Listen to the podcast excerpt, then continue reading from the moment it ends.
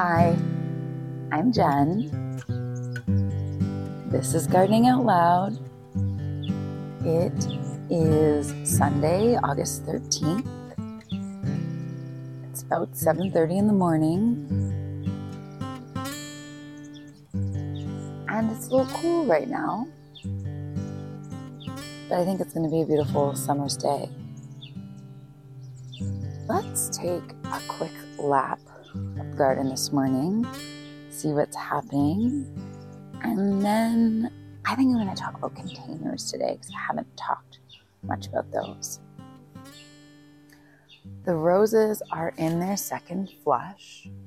They are looking beautiful, smelling beautiful. I cut a bunch of the Desdemona and brought them into the house.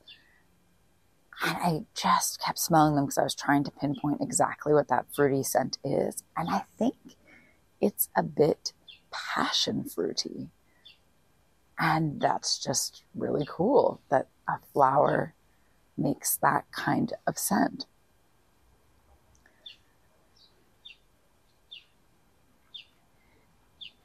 In my long side beds, things are looking a little shaggy. They could use some attention, but that's okay.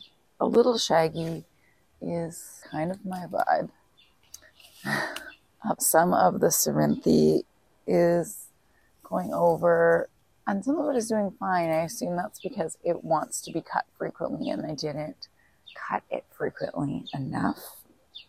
Tomatoes are, for the most part, looking great.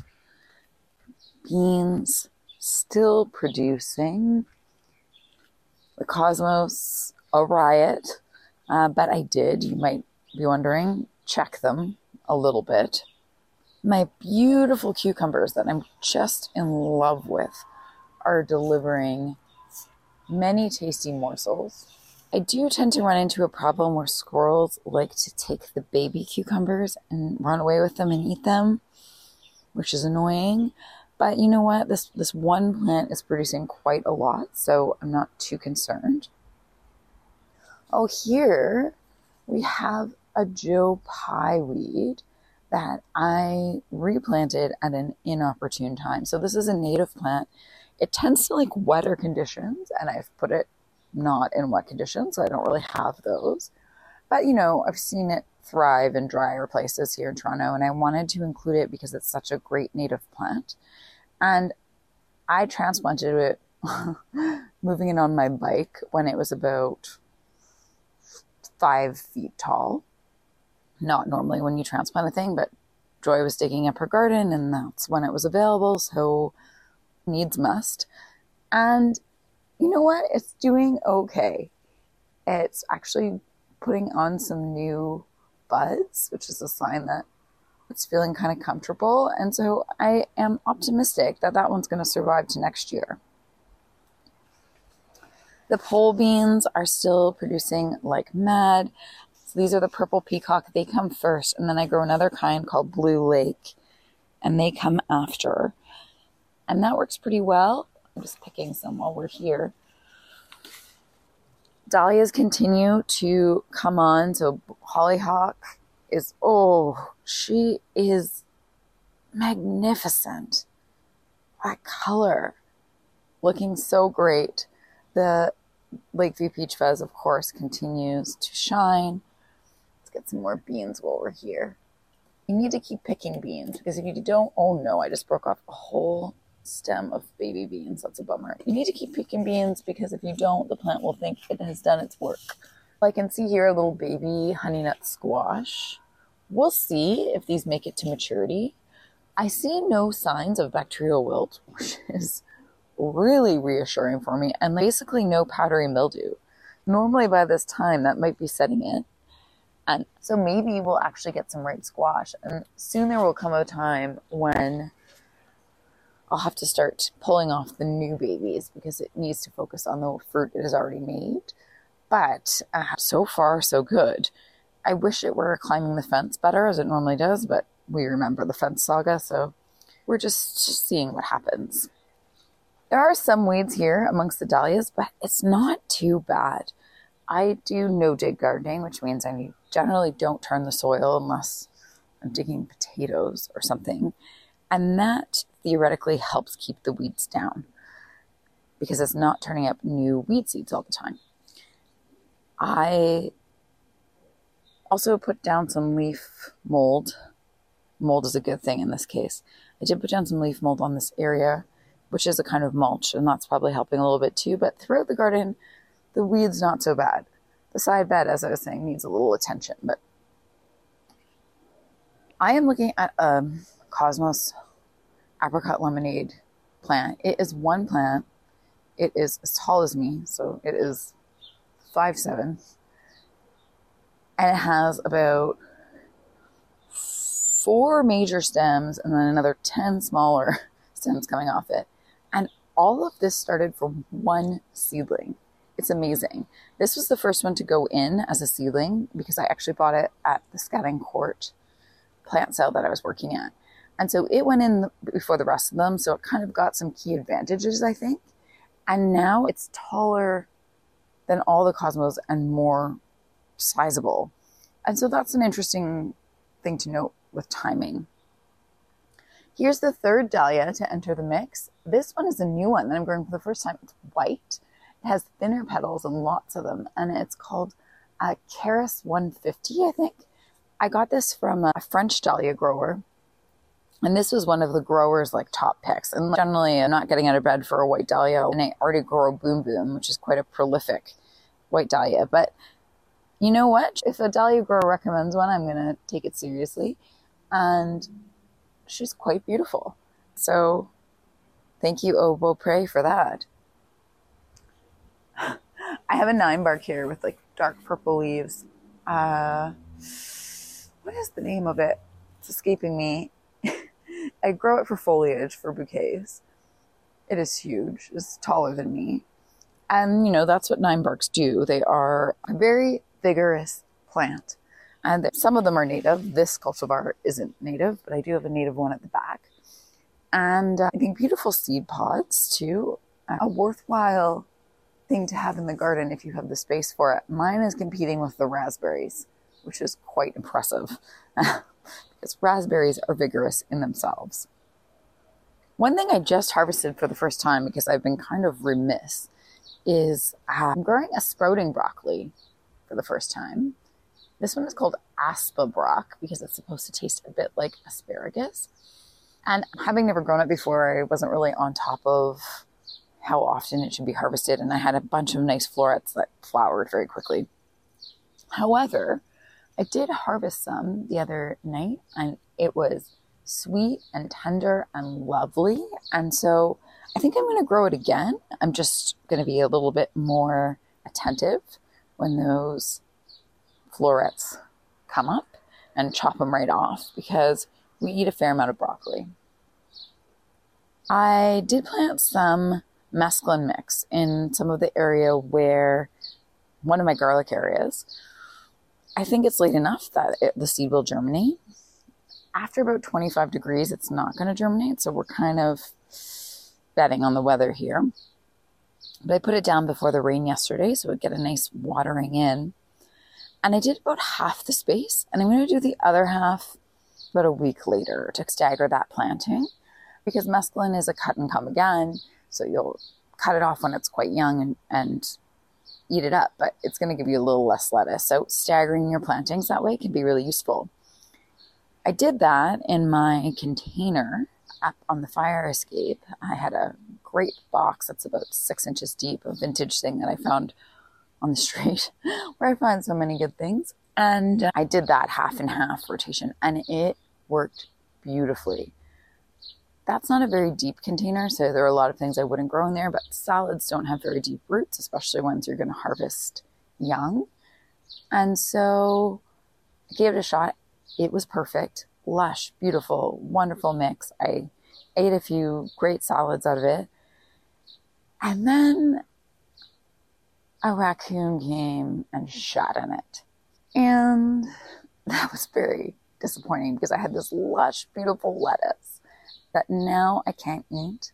And in fact, I have to throw it all the soil in that container and another food container with an old chive plant I was growing up there. Because raccoon poo can have very toxic worms in it and that can be lethal for other animals including humans. And so you can't screw around with the raccoon poop. And so if we're talking about containers today that was both a great container success and a heartbreak of the year because the raccoons quashed my victory. And I should really know better. We have a family of raccoons that lives in our yard, the neighbor's yard, every year. There's always new raccoons, and they love to mess around in those planters. But now, actually, there was three of my planters that became raccoon litter boxes. And so I think I need to give up growing food on the fire escape. They don't poop in any of my downstairs planters. There's like something about the fire escape that is very alluring. I don't know that they're just they're naughty little curious creatures. So the lesson of the year is stop tempting the raccoons, which is too bad because my apartment's on the third floor and it's really nice to have little bits of food that don't require three flights of stairs to get. But it is not to be. So oh well, lesson learned. Downstairs, the planters are going pretty well. I have always found it much easier to grow in soil. It is incredibly forgiving because there are more nutrients available, it can hold more moisture. They seem to be less prone to the interferences of animals. And so when I have this large, roughly 600 square feet of in ground growing space, less necessary to grow in containers. And yet, containers find their way to me and I get tempted, and I think it's something that's worth practicing. So, here's what I'm doing in containers this year I have two hive boxes, not the full stack, but but each section of a hive box about for bees. They're about a foot high and kind of two feet by one and a half feet. And those I have right near the garden where there's good sun, a way of kind of extending the garden. And in one, I have roughly heirloom to- tomato, whose name I'll bungle if I try right now. But I can put it in the newsletter and in the podcast notes. And that one is growing pretty well. It's not quite keeping pace with the ones in the garden, but good enough that I'm happy. I also stuck a chard in there. I have a little tulsi in there because who can plant just one thing? And the other one, I have my ground cherry. Hard to say how that one's going. I haven't grown this in a while. I think it's a little low, but we'll see. Right now, if I squeeze the husk of the cherries, they are quite small. But you know what? We're we're waiting it out and it's actually branching quite wide, so it might work out. I've also overcrowded this planter a bit. I have four chard plants in here. I have a couple of calendula plants. Maybe there's a bit too much competition happening in there. Oh, I also did not know, but I do have a cucamelon plant in there, a mouse melon, and it has resourcefully climbed up the tomato cage that I put in there just to kind of keep the ground cherry steady and protect it a little. That is very cute. This might be the year of the cucamelon in the garden. So many in there, they're determined to make their mark. So we have those containers. We have a blueberry that I'm growing in a container here, which is a Duke blueberry. I have the tag on it that I would have picked up on clearance at Loblaws at some point. And it was unhappy in the main garden because the soil is on the alkaline side and it wants acidic soil to do well. So I have a couple other blueberry bushes that are kind of ailing in there, but I decided to try this one in a larger terracotta pot. And this is its second or third year in this pot. And you know what? It's doing very well. I overwinter it outside, which is really risky given the terracotta pot could crack, but I cover it over a bit and uh, protect it with some leaves, bags of leaves to insulate it a bit. And so far, it hasn't cracked. It's kind of a miracle. And it is fruiting, it's never fruited better than this year. So it might be finally getting its stride. Blueberries produce on the wood from the year before. So it might have needed some time in there in those more acidic conditions to put up good stems for fruiting in subsequent years. Beside it, I have a scented geranium. It's a Rose of Attar one, I think. Oh, I love scented geranium. This is a plant that I got last year at Urban Harvest. It's tender, so it's not a perennial. It won't overwinter, but I took cuttings of it and left the cuttings inside. And so this plant, which is big and bushy, just started from a cutting. It hasn't flowered, but that's okay because really what I like it for is the mm, beautiful scented foliage, which I use in bouquets sometimes. And it's doing great in its little terracotta pot. Then we have the most exciting experiment of the year where pots are concerned. So, over by the house, there was a sunny, warm spot. And I decided to try growing a tomato here because it's a hot spot. And we've talked about before knowing where the warm spots are, or the cool spots, or the shady spots, or the sunny spots in your garden. And so I took an old timey recycling bin. These are the kind that are only a couple feet high, maybe three feet wide. Before we made quite so much recycling. And I put a coyote tomato seedling in there that was, you know what, the runt of the litter. Coyote is my favorite cherry tomato. It is a big, sprawling tomato. But truly, I wasn't sure how it would perform. And let me tell you, this really reaffirmed how important it is to have a plant in the right place because this tomato shot up well ahead of the ones in the garden, which, as I mentioned, it's easier to grow in the garden. And this one is now, I'm going to say nine feet tall. and I wasn't prepared for it to get this tall. I only have supports up to about seven feet. And so now the tip of it has actually flopped down. And I think that a lot of things are going to die off because nutrients aren't going to flow as well through this bent stem. However, it is quite a thing to behold. And I've actually secured it to the wall with a wire. I've tied it into that wire. And boy, oh boy, if you have the opportunity to grow a tomato up a warm, sunny wall, give it a try because it is astonishing. I got this idea, by the way, by visiting Maria's garden last year, and she had grown tomatoes up the wall of her house in, again, very large containers. It is important to give them a lot of nutrients. This was something that I didn't really mention in that guest pod that we did is that her containers, you might have got a sense of it, but her containers are very large. So think bathtub, like the actual bathtub that's there. Also, once I discovered this was a hotspot, I was like, what else can I grow here? So I'm growing a couple peppers here, a jalapeno and a banana pepper. They are doing great here. Again, heat, not a lot of shade. These are things that can be a problem in my garden because there are so many other things growing in there. Also, we have the two big mature trees that I didn't used to have my first summer in this garden. Growing peppers was not a problem, but it was t- different growing conditions. It was also a year that we would have turned the soil, which probably released a lot of quick nitrogen, but then depleted it. And so, oftentimes, if you dig a new garden, you might have that boomer first year and then be disappointed. And it seems to be that's just because that nitrogen gets freed up by the turning, is quickly devoured by the plants.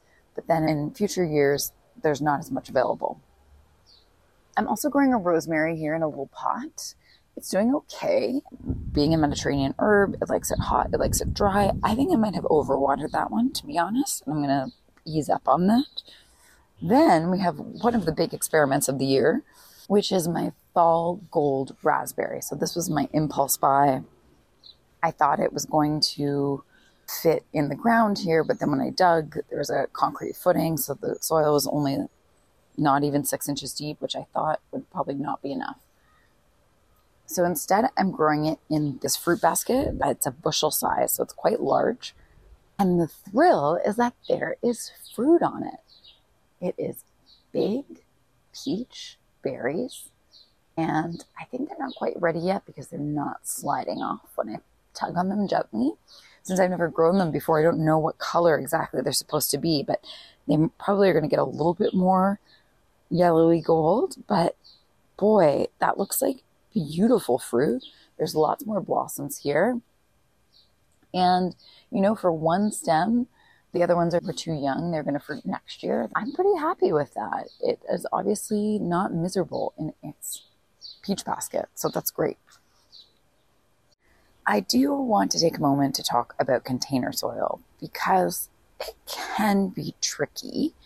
And I think the additional care I took this year is one of the reasons the containers are performing better. So, if you buy potting soil from the store, it only has a certain amount of nutrition in it. It's fundamentally a growing medium. And after about, they say, like, you know, six weeks, the plants will have exhausted all the nutrition in that soil. Does that mean we should toss it? Absolutely not. But season to season and throughout the season, you need to refresh it. So I started this year by taking my existing containers, taking what was left in my winter sowing containers, dumping them all in a wheelbarrow. Then I added some blood meal, I added some bone meal, I added some worm compost, I added some of my own compost. Um, I added a little coir, which adds aeration to the soil. It makes it lighter. You don't necessarily have to do this, but I had some, so I threw it in and I mixed it all around and then I put it back in the pot. And I think that that has really helped.